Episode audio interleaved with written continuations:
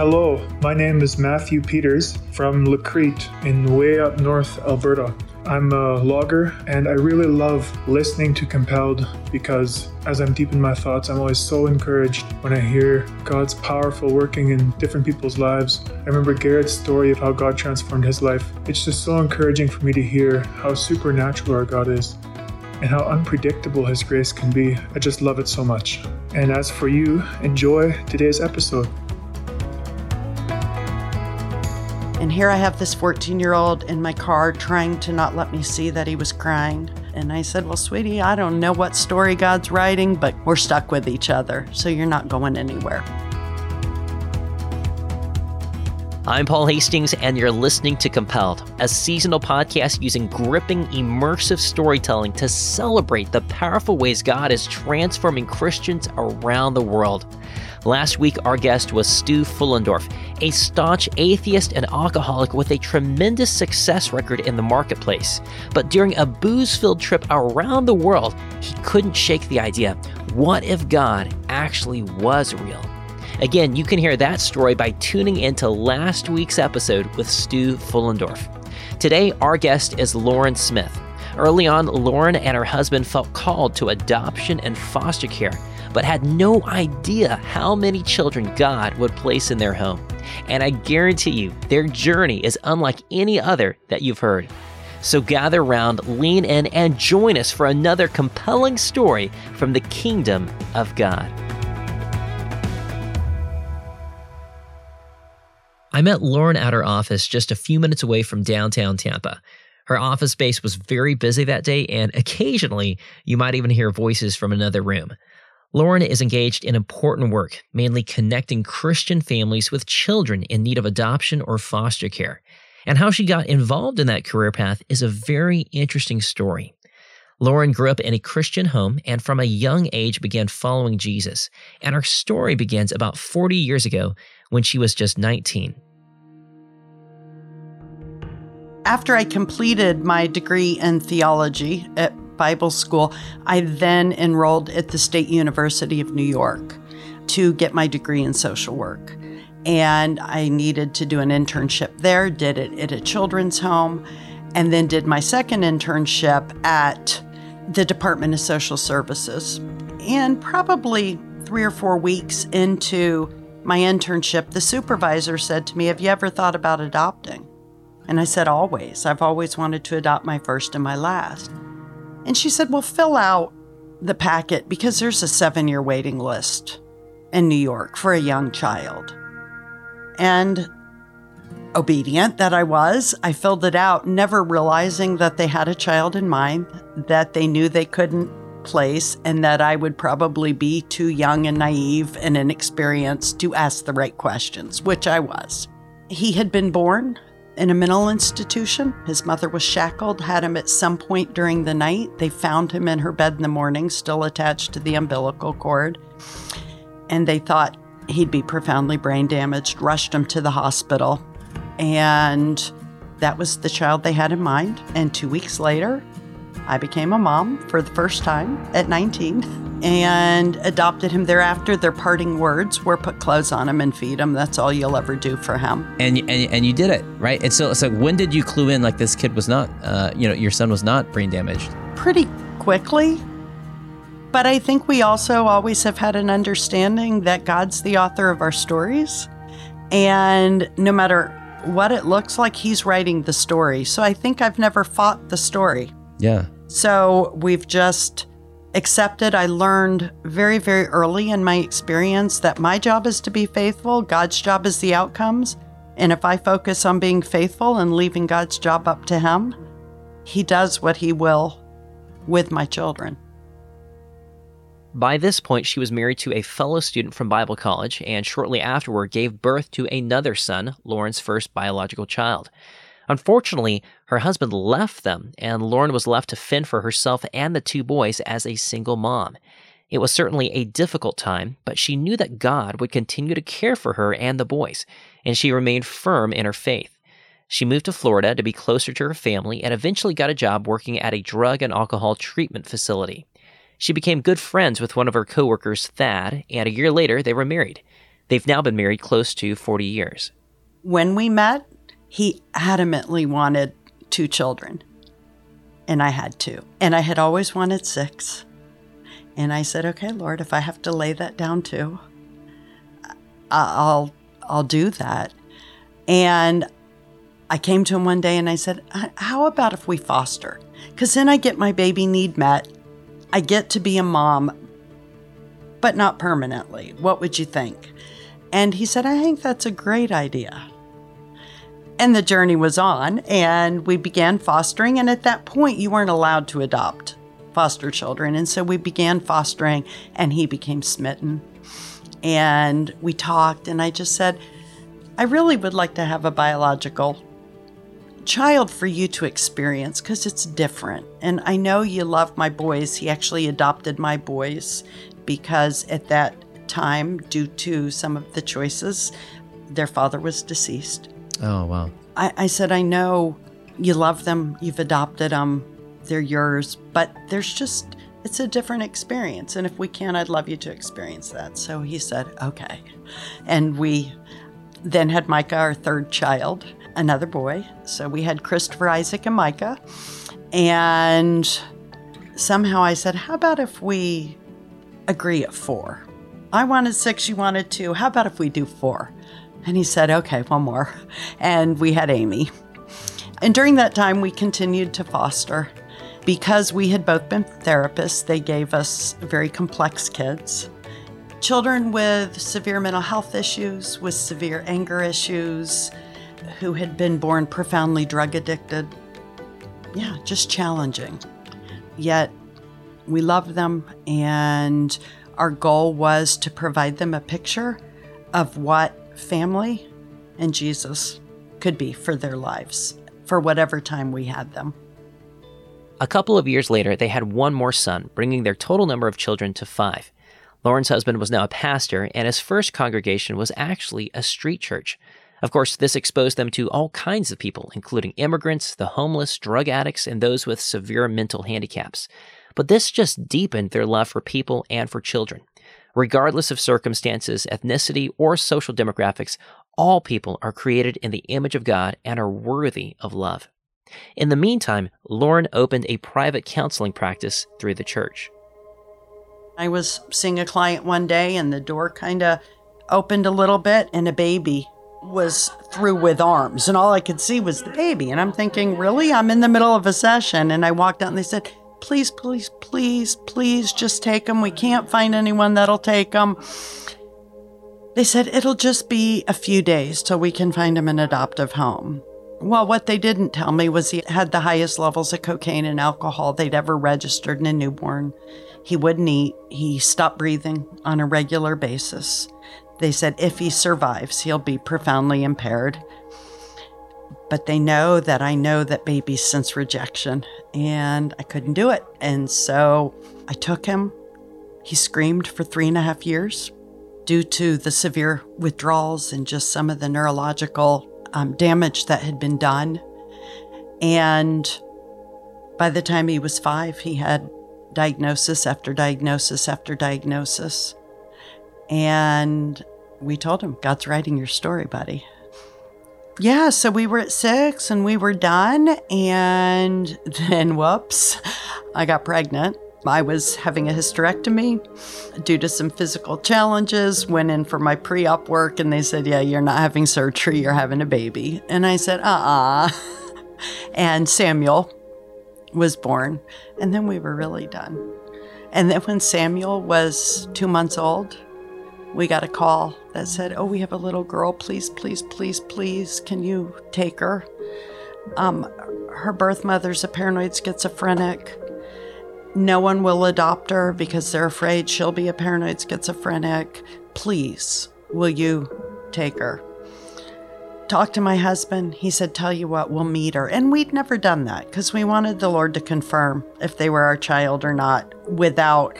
But he said, I feel really strongly we're supposed to meet her.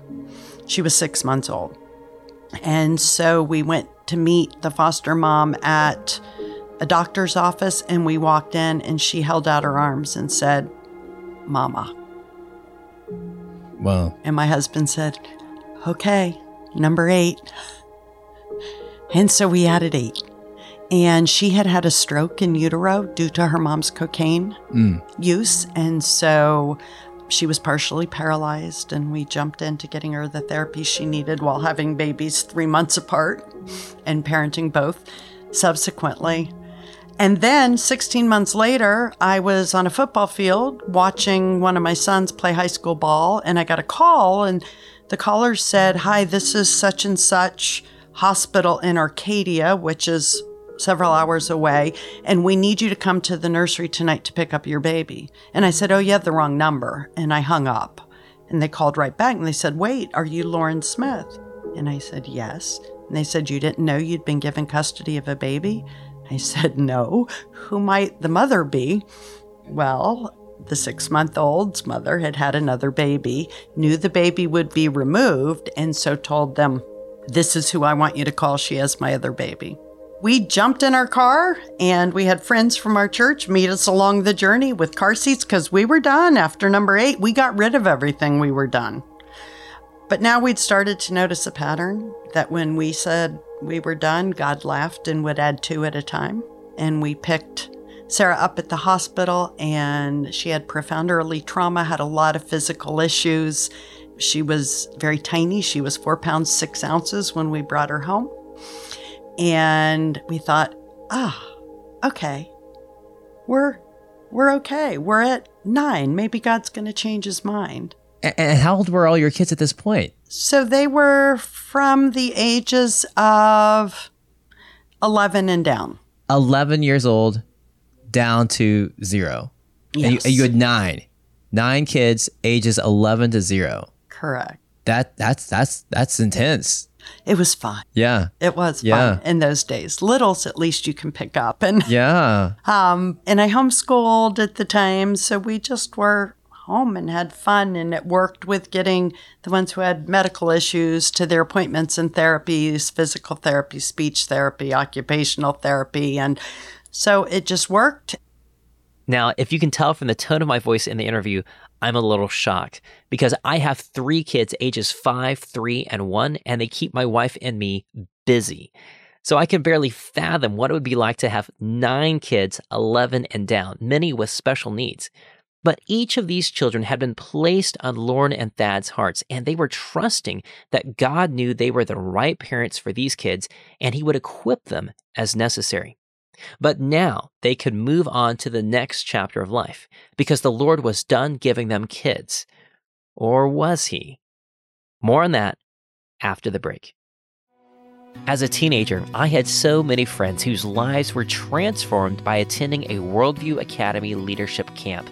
For many of them, it was the highlight of their summer because it was such a spiritually engaging experience. And today, Worldview Academy's mission continues. If you have a student between 13 to 18 and you care about equipping them with biblical truth so that they're prepared to stand firm and engage with the culture, then Worldview Academy is what you're looking for. Worldview Academy's week long summer intensives cover topics in apologetics, servant leadership, and evangelism, all while building deep friendships with like minded students. Your student will engage with 25 hours of interactive teaching, addressing questions like How do I know that the Bible is true? Does God really exist? Who defines what is right or wrong? And what difference does that make in my life? Since 1996, over 42,000 students have called this one of the best weeks of their life. And with 18 summer intensives all across the country, there's certain to be one near you. Learn more and get 10% off your student's camp registration as a compelled listener by using the promo code COMPELLED at worldview.org. Register for camp today at worldview.org while spots are still available. And remember to get 10% off using the promo code COMPELLED. You love Christian testimonies. Otherwise, you wouldn't be listening to Compelled. But imagine if you could enjoy compelled stories from Christians throughout the ages, including those who've already passed away. Well, that's what our friends at YWAM Publishing are doing through their Christian Heroes book series by retelling the incredible stories of Christians like George Mueller, a man of prayer who ran an orphanage for 10,000 children in England, who trusted God to miraculously provide food and shelter for those orphans, sometimes on a daily basis. Or Elisabeth Elliot, whose husband was murdered by the Auca tribe in Ecuador, but chose to forgive and move in with the tribe to share the gospel with them or Brother Andrew, who during the height of the Cold War smuggled Bibles to Christians behind the Iron Curtain, all under the noses of communist border guards who could have imprisoned him for life or worse. These are the types of stories that YWAM Publishing is printing, and their books are written for kids ages 10 and above, but frankly, adults love them too. They've published 50 of these biographies so far, and we just partnered with YWAM Publishing to bring you five of my favorite stories.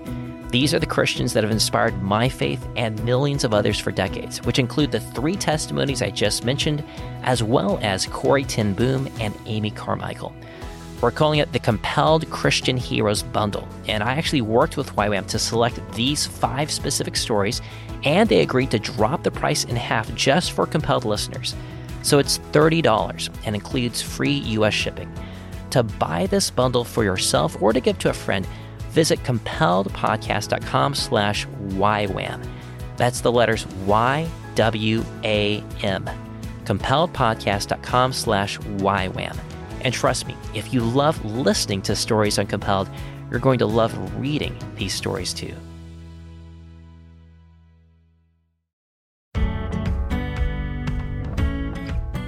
Welcome back to Compelled. We've been listening to Loryn Smith share how she and her husband ended up with nine children, many of whom were adopted. And while they loved giving each of these children a permanent home, they were also ready to enter a new season of life that was less hectic than before. Because after all, they already had nine kids, and God surely wouldn't ask them to take more. But it turns out, He was just getting started. So we were done, we thought at nine. And then my husband, the one who adamantly wanted two children, came out one night and he said, What would you think about adopting through China? And I said, Can I pray about it? And he goes, Of course. So we got together the next day and I said, You know what? I, I said, Here's my issue. We have nine kids, and we would spend thousands and thousands and thousands of dollars to go across the world to adopt through China. When there are black boys in the foster care system that no one wants simply because they're black, what would you think about adopting a black little boy? And he said, Okay, my turn to pray about it. And he came back out just several hours later and he said, I think you're right. And no kidding, as we were sitting in our living room, the phone rang and it was a local group home. And they said, We have a five year old little boy here that is way too young to be in a group home. He's being victimized and he needs an adoptive home. Can you please take him? And I said, Is he black? And they said, Yes. And I said, I'm on my way. And number 10 joined. Jamie came to join us and we were at 10 and it was even and we knew god was done with us. And we continued to foster during this time so we usually had 14 to 16 kids at home. And we started fostering zero to five year olds but by this time we transitioned to teenagers and we were fostering teenagers. And i've decided that babies and teenagers are really the same. Teenagers are just a little taller. Yeah. so we were at 10 and yeah, I was pretty done. And we got a foster child who was 14. He was in an adoptive placement with his three younger siblings, and the family had sent them back. And my neighbor had had the three babies, and I don't know how. Somehow, at this point, I worked in the child welfare system. I was the director of foster care and adoption in one of the centers. And somehow I was in that court hearing. And the guardian ad litem, who represents the voice of the child, said to me, Can you please, please just take him for the weekend? He's going to go to his grandma, but the woman who, your neighbor who had the three littles, can't take a teenager, and you're right next door, and that way he can see his brothers and sisters. And we early had made a decision that we don't do anything without the whole family weighing in because it affects everyone. So I said, let me step out, called everyone, everyone was in. And so he joined our family for the weekend. And on Monday, I went to court with him. And the grandmother stood up in the middle of court and she turned around. She said, I changed my mind. I don't want you. And walked out of the courtroom. And here I have this 14 year old in my car trying to not let me see that he was crying. And he said, Please don't make me move. I've been in 14 middle schools. Please don't make me move. And I said, Well, sweetie, I don't know what story God's writing, but clearly we're stuck with each other. So you're not going anywhere. And he didn't. He's now in his 30s. And then shortly after that, I got a call from a 15 year old that I had known in the system for years. She said, Miss Loryn, I have a really weird question for you. I said, Okay, shoot. She said, All I want is a family by the time I start high school. And I start high school in August, and it's June, and I don't have a family. Will you adopt me? And I said, That's an interesting question. Let me go home and talk to my husband and all the kids, and I'll call you back tomorrow. And I said to my husband, How do we say the courage it took to ask? How do I tell her no and let her deal with that level of rejection? There were a lot of times when we said no. It was always an issue that we took to prayer and we knew in our hearts if it was a yes or a no. And so we have said no way more than we've said yes. Yeah. Not only did my husband and I come to the same conclusion separately, but we allowed all the other children to have an anonymous vote every time because when you have that many children, it affects everyone when you add. So everyone got an anonymous vote, and if anyone said no, we didn't move forward. Initially, our biological daughter said no. I, I don't want it, and we, we honored that. And she came to us sobbing about three days later, and she said I was being really selfish. I can't believe that just because I have to share a room that I wouldn't allow her to have a family and God really convicted me. So it's a yes now. And then we move forward. And so she moved in. And that was 12. And then a few months later, she was one of 10 and one of her siblings was removed from her sixth adoptive home. They didn't want her anymore. They dropped her off at a group home and refused to pick her up. And we had been doing visits, and I knew her as well. And my husband, the one who adamantly wanted to, said, We can't leave her as the only sibling without a family. And so we went and picked her up. And we had 13. And she was 16. Now, let me say, all my teenagers had been adopted multiple times before we had them and sent back. And so there was a lot of pain. And we know that a lot of times pain is shown in behaviors. So they were particularly challenging, the girls probably more so than the boys. Rages, destruction, foul mouths, inappropriate sexual behavior, refusal to follow any family standards. But they knew, you know, it's interesting because no one ever fought attending church on a regular basis in youth. And I had them, um, at that time, I had put them in school because there were too many, and they heard the gospel on a regular basis. If we have been able to model anything to our kids, it has been the unconditional love of Christ. And in spite of their choices, we love them. We let them know when we don't agree, mm. but we love them. By this point, there are 13 kids varied in age between 3 to 21, and that's in addition to the foster children they continued to host during this time. Their home was a constant hub of activity. But then in 2007, over the course of just a few months, Loryn's husband, Thad, fell suddenly ill. We had some very difficult teenagers. And my husband was diagnosed with pancreatic cancer. Oh, wow. And they told him, You have six weeks to live. Oh, wow. Get your affairs in order. And I thought, I have eight teenagers. I, I said, We can't keep fostering because he literally was bedridden. He went down from a typical 190 pound man to about 130 pounds, was bedridden. I had eight very Not all eight children were, but four of the eight were extremely challenging. And So- he's about to die. Correct. And so we thought, let's just close our foster home. We'll focus on what we have. And I got to figure out how to do this as a single mom. But in the middle of all that, my kids came home from school. They went to a small independent Baptist Christian school. They said, There's a young man in our class and he's scholarship to go there and he's homeless. He's riding his bike 12 miles a day to come back and forth and he's living in the woods and he needs a family. We need to adopt him. And I said, Guys, your dad's dying. I, I'm one person. I can only do so much. I just don't think this is the time. And they all stood up in unison, all my teenagers, and said, You have raised us that things aren't important, people are. And if we need to all get jobs so that we can all eat, then we'll do that. But he needs a family. And so I went up to my husband's bedside and I told him what they had done, and he said, Add another one. and so a week before his 18th birthday, Paul moved in with our family. And we were now at 14.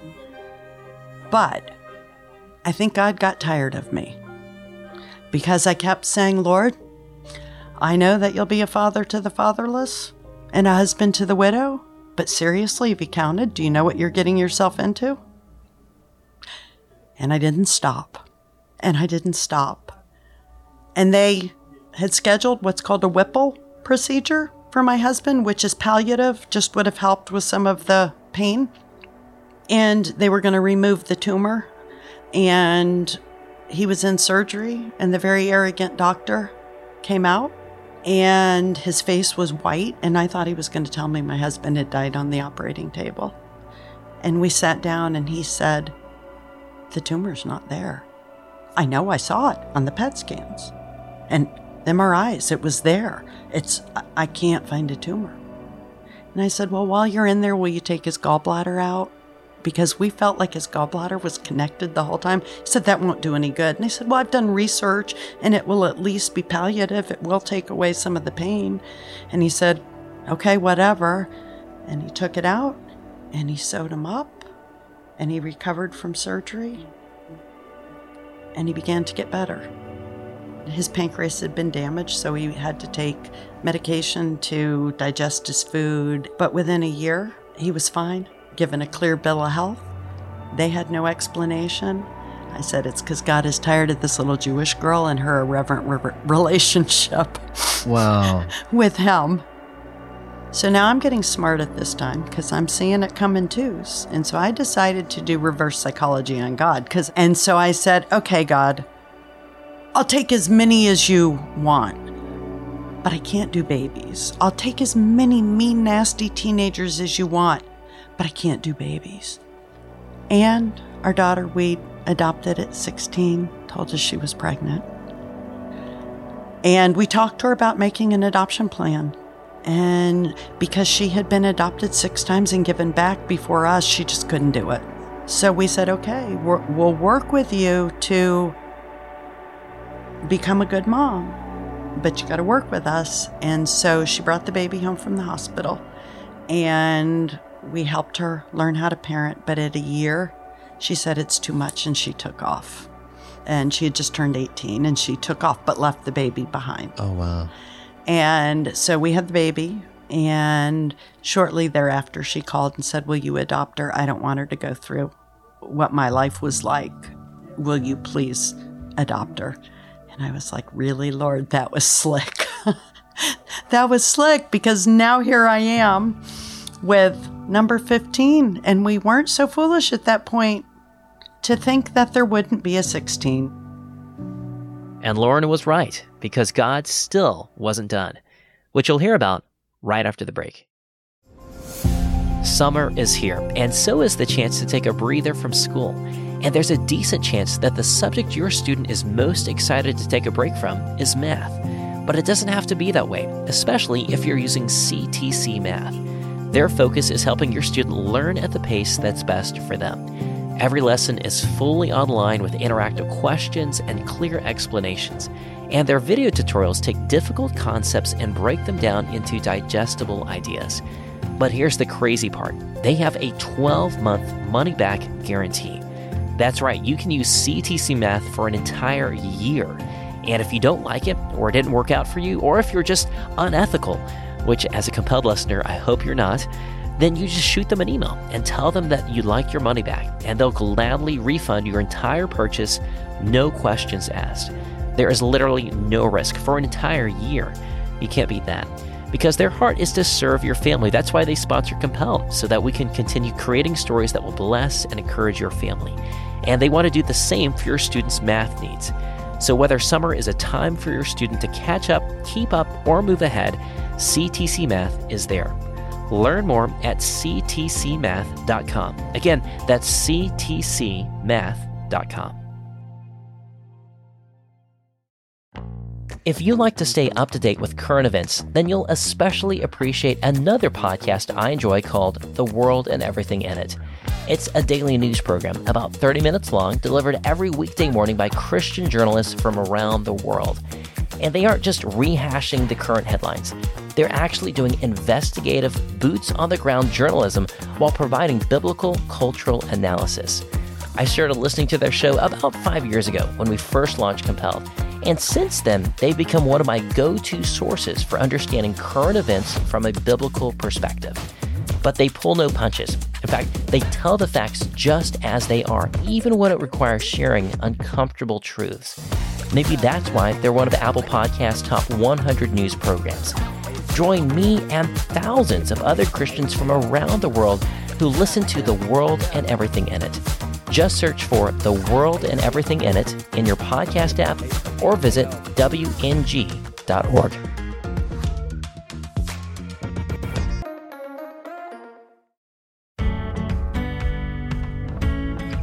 Welcome back to Compelled. We just heard Loryn share how she and her husband ended up as the parents of 15 children. Well, five years passed, and all of their children were now grown and out of the home, except for the last, their granddaughter, who was now their daughter, who was now five years old. In comparison to the last two decades, this was finally the season of rest that Loryn and Thad had been looking forward to. They were approaching their retirement years and had a huge six bedroom house that was now more or less empty. And they knew about a great mission in Uganda that needed help. So they made a choice sell the house enjoy some years raising their five year old, and then move to Uganda to retire. But before their house could sell, they received a surprising phone call from the foster care system. There was a group of nine siblings, five older and four younger, and they needed a home. Would the Smiths take them? And I said, No, we're done. And they called back the next day. And I said, No, we're, we're done. We're old, we're tired. And they called back again. And then I made the fatal mistake of saying, We'll pray about it. So my husband came out in the morning and goes, Did you hear what I heard? And I said, Probably. He said, You go first. So God said, We're supposed to be open. And he goes, We're going to be parents again. and they ranged in age newborn to 14. So we met with all of our grown kids and we were just talking, and I said, I don't know how one family can meet the needs of that many kids because the older kids have had a lot more trauma and they're going to need a lot of special care. But when you have babies, and I said, We're getting old. And my son and daughter in law said, Okay, we'll take the babies, you take the big kids. Oh, wow. And so that's what we did. And I'll tell you, we're now at 20, and it has been the hardest leg of our journey so far. Three of our children have extreme mental health issues. They're violent, they're sexualized, they don't want to be parented, and it has been really challenging. But I want to tell you my sin of choice is self sufficiency. It has removed that from my life because I can't be self sufficient because life is so challenging. Um, there is never what we would consider a normal day we can't just go places because they can't maintain even in public. They'll flip a table over in the middle of a restaurant as easily as they will in my house. We've had $100,000 damage done to our house at a time when we're supposed to be retiring. And I've been like, seriously, Lord? Seriously, when we were old and tired, you thought this was the time.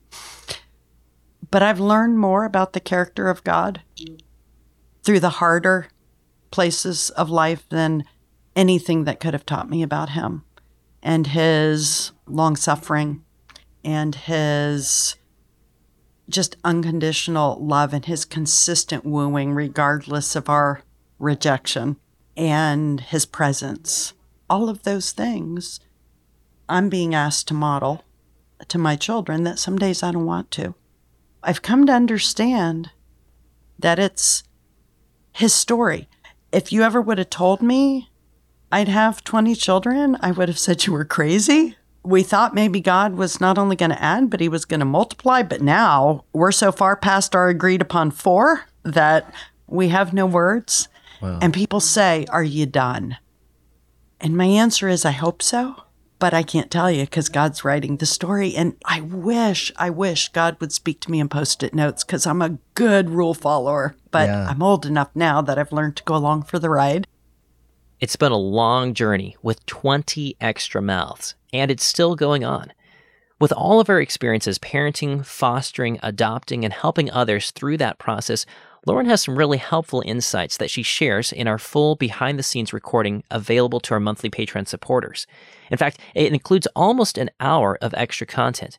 But one question that Loryn answered really stuck out. What kind of impact did adopting and fostering have on her existing children and on herself? And I will tell you what I have determined. We adopted, had birth children, fostered, had birth children adopted. So it's kind of mixed up. We didn't just have biological children and then start the journey. But I will say this about all my older children, both adopted and biological they are passionate lovers of people. And there was some trauma that they too experienced. We took in hard kids, but in their life professions and their interactions with people, they're just amazing. And, you know, one of our girls this year lost custody of her three children. She's very young, but due to some very poor lifestyle choices, and my son and daughter in law, who adopted the four, now have her three too. So mm. they have seven, eight, and under. And it never occurred to them not to do that. They knew we couldn't because of safety reasons. And they said, We got it. And that's how our kids are. There's always someone when we have girls that are struggling and they need helper to pick up the pieces. The older kids, they're great big brothers, big mm. sisters, and they're always there to walk the journey with them. So, have my children experience things that I wish they hadn't? Trauma wise, some of my biological children or early adopted children, yeah, they have. But again, God's sovereign, mm. and He knew it was part of their story, and He would use it to make them the people He needed them to be. And they're compassionate, loving, and engaged. So I think the biggest thing that I've seen and God changing my life, as I told you, I was I was the perfect child. I did everything right, and um, unfortunately, I slid by, and there were heart issues that never really got addressed because I was externally so compliant. But I realized that I looked to people or my performance to validate who I was. And so I've been placed in this lifelong journey of working with children who can't possibly validate anything about me because I've interfered with them being with their biological family, not realistically, but in their minds. And so moms are always the target in adoption. And so I couldn't rely on that. And I've been placed in hard situations. And all of a sudden, I'm, I have no control. Mm. And what do you do when you have no control? You ask the one who has all control to intervene and to change from the inside out. As our conversation came to a close, Loryn had one last comment she wanted to share about legacy. At the new year, I don't pray for a New Year's resolution, I pray for a word. And the Lord's given me three words for the last five years, and it's pass the baton. Mm. And so I want to look at legacy. And we have three children that have now adopted, a child who's fostered, children who are engaged in serving in amazing ways in their homes and their churches. My we have 12 boys and 8 girls. My 12 boys are amazing human beings and successful in their careers, their marriages, their parenting. My girls are amazing human beings. They are great moms. And we're working on the married part. Yeah. and but I'm not going to say it's an easy journey and if God had told me how hard it would be, I'd probably been like Jonah and hopped into the belly of a whale. Yeah. But I can't because in it I've learned who he is. And in it I've come to understand that serving is really not serving if there's not sacrifice involved. Hmm. And we have determined that we are willing to sacrifice the temporal for the eternal. And I often think about because we ended up fostering about 120 children in addition to our 20 permanent children. And I think I long for the day when I go to heaven and I see the lives that God has allowed us to touch Yeah. and they're there. But I can say that I know this God writes the stories. I'm just a character in the story he's writing. And so it behooves me to figure out what my character line is, Yeah. my storyline is, Yeah. and do that well because I live for the day that I'll hear, Well done, good and faithful servant.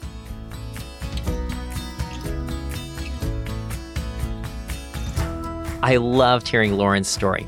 Every moment when she and her husband thought that they were done adding children to their family and that God would ask them to trust Him yet again. And they're still doing that even today. And did you notice how Loryn just casually mentioned at the very end that they also fostered 120 children in addition to their own 20 kids? Mind blowing. Now, the whole point of this episode is not that we're celebrating how amazing Loryn and her husband are. They're just regular people like you and me. But they have been faithful to go where God has called them and to trust Him even when it looked impossible. And maybe God hasn't given you the same heart for children, but I guarantee you that He has given you a calling. It may not be adoption or foster care, but it is a calling to serve His kingdom, even if it costs you something.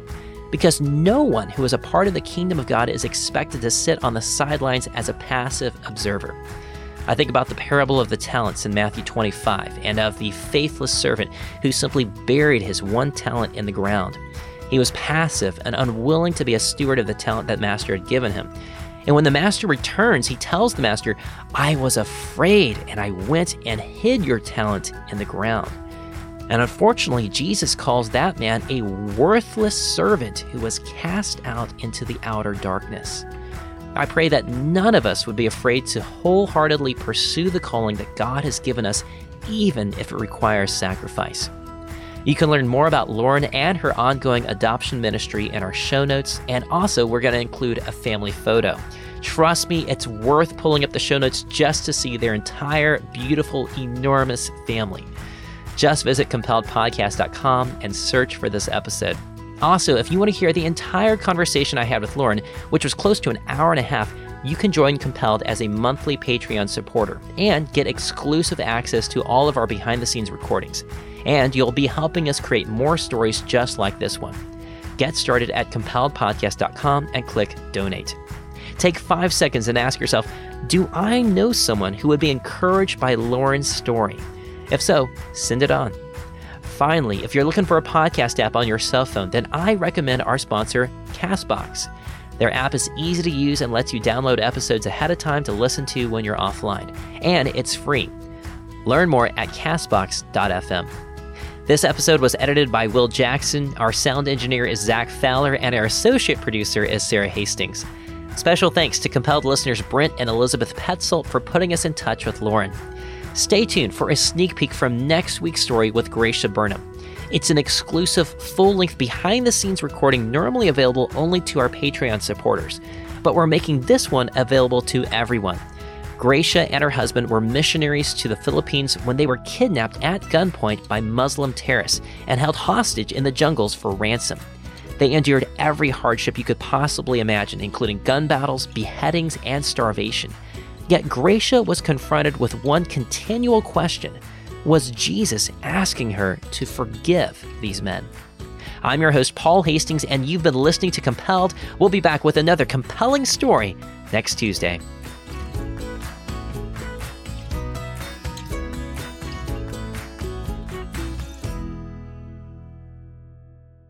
They got on the phone right away and made a bunch of demands. Philippine military, of course, surrounded the place, and uh, there was shooting, shooting, shooting. And these A 10s came in bombing the place. I thought we would die there. I was pretty sure we would, we were just going to die.